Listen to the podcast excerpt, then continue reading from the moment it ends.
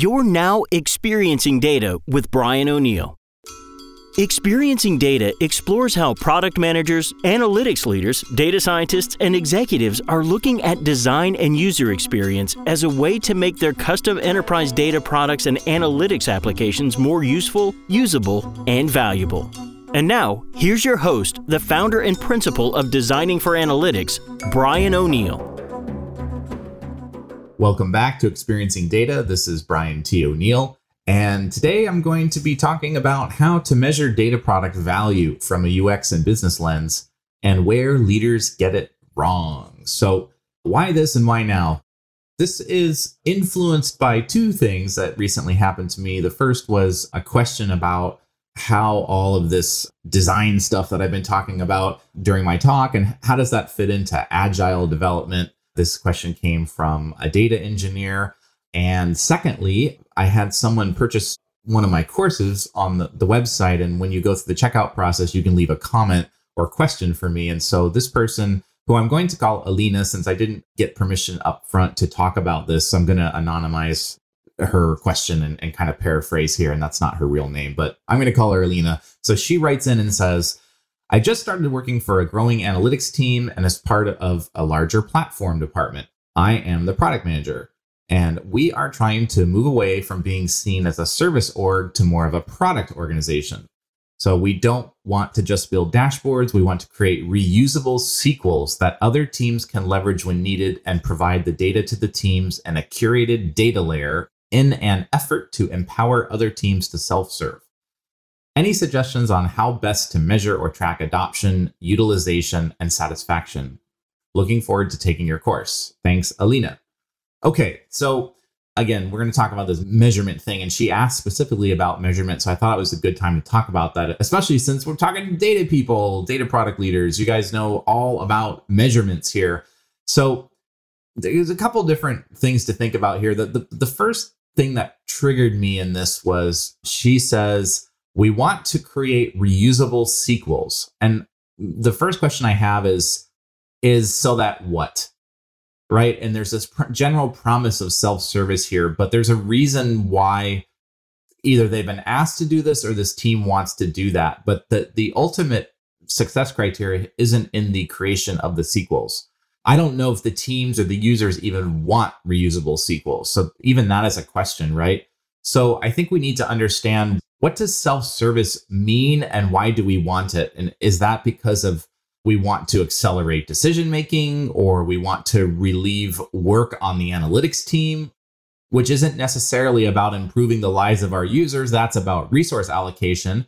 And so when we talk about that, we need to be talking about not just what the team's goals are and not not to say that the data product team or the uh, analytics team can't have goals to reduce some of its ad hoc type project work and all of that but ultimately the question is what do the stakeholders need or value what did the users of the data products value and the customers how is any of this work going to benefit our paying customers that keep the lights on right? And so, and I'm going to kind of use this word customers in this episode to really talk about the people. I'm assuming you're working in a business, but the people that actually are served by the business, not the internal customers. I'm going to call them stakeholders during this call, just so we're absolutely clear.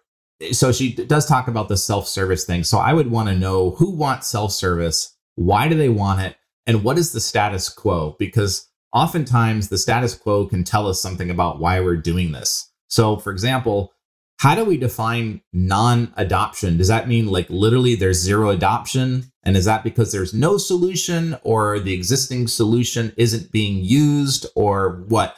What's the benchmark here, right? Because if we have a starting point, it's going to be a lot easier to then measure the change. So, part of this, and, and this is something that I talk about in the modules in my course when we get into the research and problem finding part, eventually there's a design brief and this is something that I think all design briefs need to have is how are we going to measure success in the project? And that success again is not just for this data team, but it's for the stakeholders who are paying for the project, uh, the ones that have some kind of stake in it, the users who who may not be the people funding the project, but they're the ones that get to or have to use the solution. Uh, hopefully, it's something that they want. And then you have that customer, right? The person paying to keep the lights on? How does any of this work affect them? These are all things that can be measured. That these improvements are things that can be measured. She also talks about this utilization and adoption. I, I, think those are kind of the same thing. I'm not sure what she means between those two, but I but satisfaction was the third word that she mentioned. There's lots of different ways to measure satisfaction, but I, it requires us to know something about the people that we're trying to serve. So I would want to know again, current state. How do we know whether or not our users are satisfied now? And then the answer to that is we're going to have to go and talk to them and I don't like surveys for this. I, I would want the team going out and doing one on one research because you can't do any of this design stuff routinely well without doing research because you're not going to know what to design any more than you're going to know what to build, except giving people what they ask for, which is, as you know from this show, is not always a really good solution because people generally present you with a presenting problem. And that's not always what's actually needed typically they're not articulating the full depth of the requirements or what the future change they want to see in their world. They're focused on what they think they need in order to get to that change. So, what does dissatisfaction look like? I would want if I was talking to Alina or this was a, you know, brain picking call or something like that, I would want to know how satisfaction is measured now and how do users define dissatisfaction? Like do you know that they're currently not satisfied? I would want some kind of benchmark for this if that's the criteria. And another thing to put here is, you know, when she says any suggestions on how best to measure or track adoption, utilization, and satisfaction, there's both two factors here. There's agreement on what these words mean between the team, the stakeholders, the users, the team that's making the data products. So that would be Alina's team. What do these words mean? And do we have a shared definition for what those things mean? That's really important as is, are these actually the right nouns to be tracking, the right metrics or not? I don't know if those are the metrics that came from Alina or those came from the stakeholders. And sometimes, frankly, your stakeholders won't know how to measure some of this stuff. And this is one of the skills that I think design can help with because of the facilitation that we do and the, the questions that designers and researchers ask to get things onto the surface we need to make sure that the right metrics, not even just agreeing on what the words mean, but that these are even the right words at all to measure. So that's an important part of getting this right. And to me, if once you've got your benchmark in place, it's going to be much easier to measure what the change is because you'll know where you're starting from. So how do you do this? And let's let's get a little bit more deeper on this. So if we're going to really focus on outcomes and not output. So the output here would be these reusable SQLs that teams can leverage when needed, right? But that's not the outcome. The outcome is some type of decision making that's going to probably, I'm assuming with the kind of analytics she's talking about, there's going to imply here that better decisions will be able to be made or facilitated with this solution, probably without having to go to another party like the data team here to get that work done. But I don't know, and I don't know the specifics of that. And the specifics really matter when you're talking about this user experience stuff because your business, your industry, your team's makeup, the business strategy, there, there's so many variables here that I don't think you can just have a set of generic metrics that you track for for data products when you're when you're deploying technology that's supposed to improve people's lives so that you can get some promise of business value downstream this is not a generic exercise. You have to go out and do the work to understand that status quo, understand what the pain is right now from the user's perspective. Is it really that they don't have reusable SQLs and that's what they want or think they want? Or is this team projecting that reusable SQLs would be the answer to self service? And so they're thinking that by, by delivering these reusable SQLs, therefore we will not have people come to us. Therefore, they will be self serving and therefore they will be happy that we've made a change. Not necessarily true, right? Because self service sounds really good to us, but self service may actually be a tax on our users, especially if you've been hand servicing them, right? Like a, a, as a service organization. And she said that that's what they are. And I can understand why maybe there's a legitimate reason or thought that, hey, we shouldn't need to go to the team for every type of analytics question that comes up. There should be some self service tools. This is understood, sure. And there's there's lots of off-the-shelf tools that make this promise of self-service. And so I, I think it's reasonable to talk about that. But the details of self-service really matter so that we're not imposing a new tax on our users who may just resort to old ways and methods if that self-service user experience is too difficult. That could mean shooting from the hip, taking guesses. It could mean still knocking on this team's door. It could be, you know what, I'm going to spend uh, half a million dollars of our budget and I'm going to call in a consulting firm and they are going to become our uh, little shop on the side. So we've now got our analytics team running on the side because I don't know how to use this team's data product or this thing that they gave to me that was supposed to to give me self-service, but it's never quite right. So let's talk about this idea of uh, never quite right. Part of the reason I think these things go wrong, and I understand that a lot of data product teams are building platforms, they're building abstractions, they're building plumbing and infrastructure to facilitate answering questions later on by users. And the problem is, and this this was evident to me when I was at the Data Summit conference, just you know, one of the questions I asked was how many people here have direct impact on the technology that some human being is going to use at the end of the loop. And as I recall, only about half the hands went up or something like that. And so what this tells me is a lot of the people really have no idea how these data products they're building are going to be used downstream. So they're working in the world of abstractions. And that's okay. It's like there's going to always be some people that are really focused on execution and coding and doing the delivery work and some of that, and especially in a larger organization. But ultimately, I think the more that you have the makers of these solutions having direct access, at least through observation, if not actually participating in customer research or stakeholder research or user research, if you're not doing that work, it's really easy to go native and to not really understand the problem space and to jump to abstractions. So I want to talk about this idea of abstractions, right? The problem with abstractions to me is that a lot of companies do abstractions too early when they don't really understand the mental model of the users of these systems. Instead, they're abstracting based on the data sets or the, the databases or the, the, the models that are being used. And maybe they're thinking, well, this is generally like customer data. So we're going to create this layer of quote customer data over here that theoretically could answer customer type questions. The problem with that is if you don't know what the actual customer questions are that users are asking for help with in terms of making decisions, it's going to be really hard to get the abstraction part right. And so you can end up building something that's never quite right, that always has gaps, and there may not be huge technology gaps, but the gaps may be significant from a trust perspective, a usability perspective, a utility perspective. And that user perspective, perception even, is all that matters, right? Their perception of the quality, usability, and utility of the data product is really reality. That's the only thing that matters.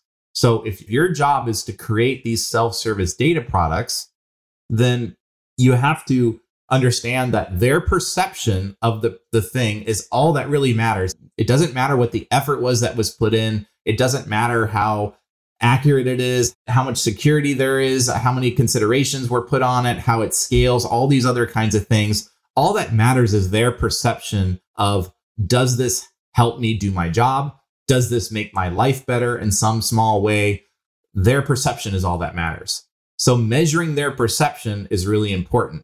So, how do we do that? Well, we need to understand the jobs, the tasks, the work that the users do here. That's really important. And if these users are internal stakeholders and not paying customers, we also want to be thinking about how will this affect paying customers on the other end? Hopefully, it's adding some kind of value to them. And this is why user experience researchers are so relentlessly focused on customers, but we can also focus on internal stakeholders and internal users as well. But the point is, all these different bodies of people have different incentives, different interests, and different things that they're they care about. And so the project or the product that we're working on, we need to have a shared definition of what all these different successes actually mean. And again, there's no generic flavor for doing this kind of thing, I think you need to go out and do the tough work of interviewing, researching, and getting the unarticulated stuff to the surface. And it's in there, but we have to, to go and do that work to do this. So, Alina, I would want to know who cares about adoption? Who is it that cares about utilization? Who is it that cares about satisfaction? Those a little bit sound like, and this is on the right track. I like that her team even cares about this stuff. I think that's great from a how is our team doing our work, right? But the the users and the stakeholders and the paying customers, we need to understand what will make their life better and then how might we measure that improvement and make that really the cornerstone of the data product work that we're doing. That's where it begins. Because why? Because things like adoption, adoption again can be a tax. Like using a tool, even if it's a self service tool, may actually be perceived as a tax and not a benefit by the user. So the data team may think it's a total win because you have less ad hoc inquiries coming inbound, but the users may perceive that as a tax. And if they don't want the tax or they don't understand what the value is that they're getting in exchange, such as, well, you know, putting in a little bit of tool effort over here using, you know, some Tableau or an API or whatever the heck it is, you'll be able to make these faster decisions downstream. They may or may not want to do things that way. And so we really want to try to fit that solution into their workflow as much as possible so that you get the reduction in inbound calls for help and service on analytics projects they're getting better decision making without a task you know so so reusable sqls i mean just even right there if you're talking about exposing reusable sqls to actual users of the system are you sure that that's what they want do they want to learn how to write sql and do they actually want to be interfacing with the product that way the answer isn't necessarily no you may be serving a bunch of technical, you're serving a technical audience. And so that might be the most appropriate way. In fact, a, a traditional graphical user interface might be really bad for that that audience. They they may just want an API endpoint or they want I don't know what it is that they want. And that's my point. These are not generic solutions, right? So purpose built, go out and figure out what they need. Let's jump back to this abstraction thing the problem with abstraction is if, if you're not doing a lot of ongoing and routine research activity to, to go out, talk one on one, or observe one on one, or even getting a group of people to go observe somebody doing their work, using data to make decisions and these kinds of things. If you don't have a lot of continuous exposure, I don't know what the exact number is, but you need to intimately understand the status quo and how data is used to make decisions now. If you don't know that, it's going to be really hard to take all those different use cases that you observe in the wild and properly abstract those into reusable data products. It's much easier for a team to look at data sets, get a somewhat probably vague inquiry from a, a stakeholder about what they want, which is like reusable SQL statements. Maybe that came from a stakeholder. Look at the data, find inconsistencies, find ways to simplify stuff so people aren't doing crazy joins and you know the data's the right freshness or whatever it may be. It's easy to assume that that would be the right solution, that that could be a solution that they want. But that doesn't necessarily mean it's going to get used at the end of the loop, right? So the abstraction part only works if we intimately know real, solid, and specific use cases that people want to perform using this tool. Once we have a set of these, we can do the synthesis work. And this is where designers can help group and, and, and cluster things. And this is the kinds of activities that we often do after we do research is we have to synthesize that research. Through that process, if you had some user experience designers helping you out or researchers, you could do some clustering, for example, and figure out where are the classes of problems, not solutions, but the classes of problems that people are either doing today or they voice that they would like to do today decision making types of activities. What are the data questions that they have? We could do some clustering there after researching to figure out okay, here's what it means when they say customer questions. Here's are the kinds of questions that we're hearing a lot about that they want to answer. So that's a much more user driven way as opposed to let's look at customer data that we have and then try to create an abstraction of that and then serve that up to users and hope that they might want to use that at some point.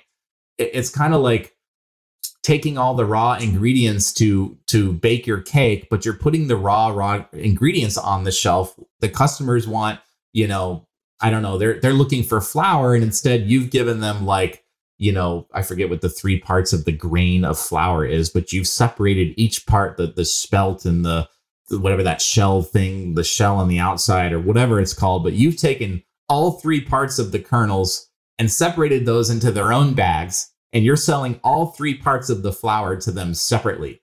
And not only they're just like me, like I'm I'm an idiot. I don't even know what those words the, the, the I forget what the different parts of the the grain is. But that's my point. They're looking at something that's been so abstracted out when really all they want to do is maybe occasionally they want to buy flour. You probably have some people that actually just want to buy a finished cake at the bakery, but you have some people that actually want to bake their own because they want to control the flavor and the size of the cake and all these other kinds of things. So, again, you need to know who those people are that are quote shopping in your store and figure that out so that it's it's user driven, it's needs driven, it's problems driven, and it's not reverse engineered from the data warehouse or the data lake or whatever form, whatever thing that you're using to store your information that's not the starting point, at least not in the world that I believe in and the one that I think is going to help you get more traction for your analytics and machine learning work. It's putting humans at the center of this work. That's the whole theme of this podcast, as you know. It's really about starting with the last mile. And I call it the last mile because the users are often at the very end of these projects in, in the data products world. They're usually coming in too late. And so I think of them at being at the end and I want them to be at the beginning. So I call it the last mile for that reason. But there's magic in that last mile. If, if you if you go and spend the right time and you ask the right questions and you synthesize this data, it's going to save you a lot of time building the wrong stuff, or what I like to call technically right, effectively wrong solutions. No customer wants that. No customer wants, and no user, no stakeholder wants SQL. They don't really want SQL. They don't want machine learning. They don't want analytics. They don't want dashboards. Those are all outputs. They don't want outputs. They want a promise, a promise that may or may not be explicitly stated, but there's a promise behind each of those things, even if those are the words that they use. They said machine learning, but they have in their head an idea of what machine learning is going to deliver for them. And it's your job or somebody's job. And this is where designers and, and, researchers, I think, can help because they're good at asking questions, listening, and synthesizing people's feelings, the words that they say, what they do into concrete statements that everybody can agree on. That is the game. If you want to lead and you want to do innovative work, that is ultimately the game. If you want to just give people what they ask for, go write the code, deliver, execute, put it out there and hope that it gets used and then move on to the next project, that's fine.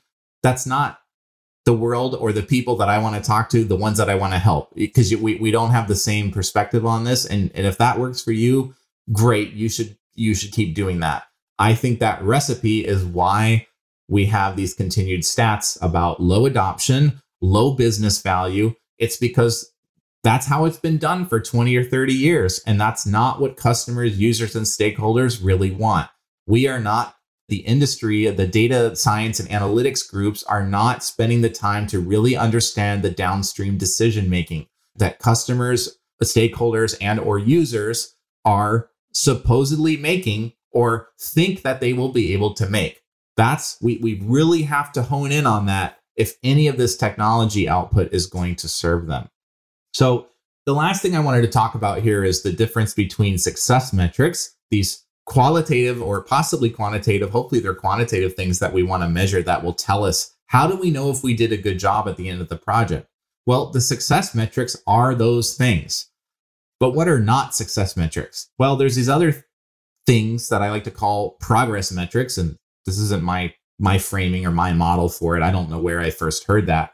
But project or progress metrics are things that we, I think a lot of teams track right now. This is number of sprints completed. This is delivering on the outputs that we promised or the features that we promised or the business stakeholder asked us for a quote reusable SQL statement that other teams can leverage end quote so we gave them these things so counting the outputs counting the sprints this can actually be done with design too like this can be done improperly done in the design world too this can be counting the number of GUIs widgets and screens that we made or counting the number of hours that we spent doing research with customers.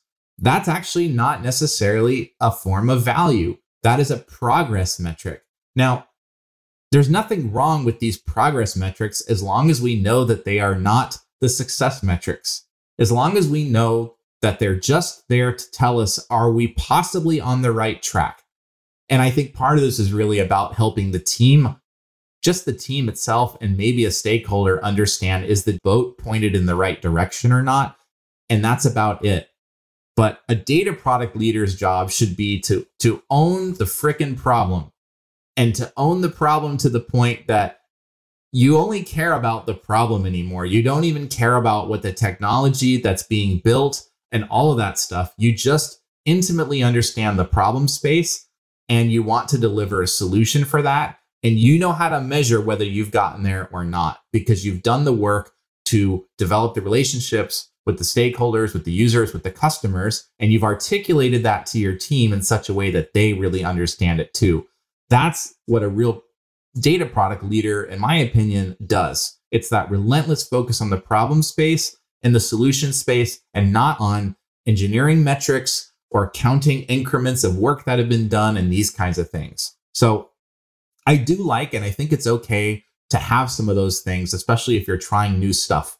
So I think, for example, tracking how many hours of research, like one on one customer inquiry, has the team done? Like, what's our average per analyst or our average per data scientist? Like, let's say our goal is, you know, four hours a week is our goal. Everybody has to spend four hours a week and that's your metric and maybe you're at 2.2 on an average basis and you're you know trying to move that metric up it doesn't mean you're getting any value or you've delivered anything of value just because you're spending time talking to users. Now, I can tell you in the long run, you are almost certainly, unless you're completely ignoring what they say and you don't care, you probably are going to create better products over time. And we could go and measure that if that's what you wanted to do.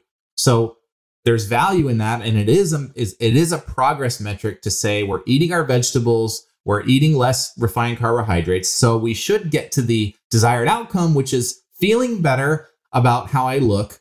And the metric for that is weight loss. Well, the progress metric there can be how many push-ups did you did, how did you eat this week, et cetera, et cetera, et cetera. You may not see immediate impact from those things, but they are things that we can count and we can measure. So they have their place but the the ultimate goal if i keep using that analogy right the goal the goal isn't necessarily to count the number of vegetables eaten. The goal would be you know if you're the trainer right this person wants to feel good about the clothes they wear. They want to feel strong and courageous when they go up and give a presentation at work. They want to feel good when they go on a date they want to fit into the clothes that they bought 5 years ago that they no longer can fit into if you notice how I just used a bunch of words like feel. And those feelings may be the user experience outcomes that we need to measure against. And that might feel really strange, but people make decisions based on feelings all the time. And then they rationalize with data. And I think a lot of data people know this, but it's it's it's a hard pill to swallow that feelings have this much to do with how people do stuff. And I think it's true even in business, it's true. This is not just for personal life, this is also for business life. So when we talk about measuring user experience stuff, you may need to measure feelings. How do, do people feel like, hey, compared to last year, I feel much more empowered to make better decisions about purchasing or pricing or where to spend my ad campaigns. Like, I feel like I know how to set my prices correctly. I feel like I've taken less risks than I used to. I feel like when I need to get a quick answer to a, what I think is a small question, I'm able to get that more quickly than I was last year. Those may be the, the success criteria that you need to track. So, Alina, I don't know if that, that's helpful to you, but that might, from a UX perspective, that may be the kind of stuff that you need to track. And if you can get that stuff right, there may be a way to then go and, attach some business value to those feelings there. Like, how does that translate and why does why does the stakeholder feel like it's easier than it was last year or I feel less risky about the decisions that I'm making? Well, what does a risky decision cost us today? Like what, what's an example of what a risky decision could mean? And, and if we've reduced that risk, well, if we can measure risk, which is definitely possible, then we should be able to measure the improvement to that. And then we can attach some kind of business value to that. So this stuff is all intertwined, even though the UX stuff may sound kind of hand wavy. And I'm talking a lot about feelings and measuring how people feel about stuff. But you can attach more quantitative stuff directly to those feelings if you've done the proper work, again, to understand what it's like to be the stakeholders, the users, the customers, their world, their jobs, their workflow, the game they're playing. What score are they keeping in their head when they go to work? It's probably different than the score that you're keeping. And I'm, I, I like to talk about this game framing. Like Seth Godin uses this a lot, and I love this kind of framing. I'm not literally talking about games, but if we think about our careers and our work and life, like we're kind of like playing these different kinds of games and we're keeping different kinds of scores depending on who we're hanging out with and which tribe or group we're working at. And at work, this department, you know, the sales team, I could guarantee you, like the sales team, if they're commission based, they care about number of deals and their lead flow and how many deals they're closing and what their commissions are. And the design team, they have a completely different worldview probably about what they're measuring, right? In the finance department, maybe they're measuring risk and and costs and keeping operational costs down. Like these are all different games. And so it's really important for the data product team not to impose their scoring system onto the customers or the users or the stakeholders, right? It's it's our job to simply go out and discover what those things are together with these stakeholders and users and customers. We do it together. It's really an act of facilitation. I think this is in the first video of my of my seminar and my course. I talk about this like design. A lot of the role of what designers do is facilitating groups of people from different domains and job responsibilities. And this is where the innovation comes in. You get all these different perspectives on things, but to get shared understanding of why are we here?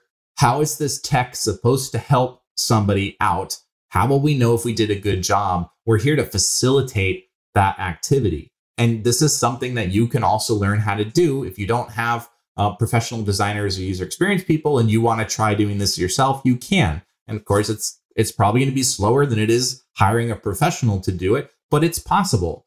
And so this is really kind of the, the beginnings of how to do it. If you haven't done it before, I hope this podcast episode was helpful to think about progress metrics to think about the difference between progress and success metrics. My whole topic that we talked about abstraction and the, the issues with abstracting too early, especially from a data perspective versus from a customer problems perspective. We always want to abstract. Once we have really good understanding of what people do, it's it's easier to create more user-centered abstractions that then they can reuse later. So Alina, and to all the users, uh, I'm sorry, all the listeners out there of experiencing data, I hope this episode was helpful. You're always welcome to leave me a comment. And again, if you're on my mailing list, you know, on Tuesdays, I always send out the new episode. So feel free to just hit reply. Those replies go right to me. And I'm always interested in hearing from you and to know if anything that I've been talking about or my guests have been talking about have helped you make better decisions or uh, change how you approach this work of data products that we're talking about. So best of luck and look forward to talking to you again and bringing the next guest onto the show. So stay tuned. We hope you enjoyed this episode of Experiencing Data with Brian O'Neill. If you did enjoy it, please consider sharing it with the hashtag Experiencing Data. To get future podcast updates or to subscribe to Brian's mailing list, where he shares his insights on designing valuable enterprise data products and applications, visit designingforanalytics.com slash podcast.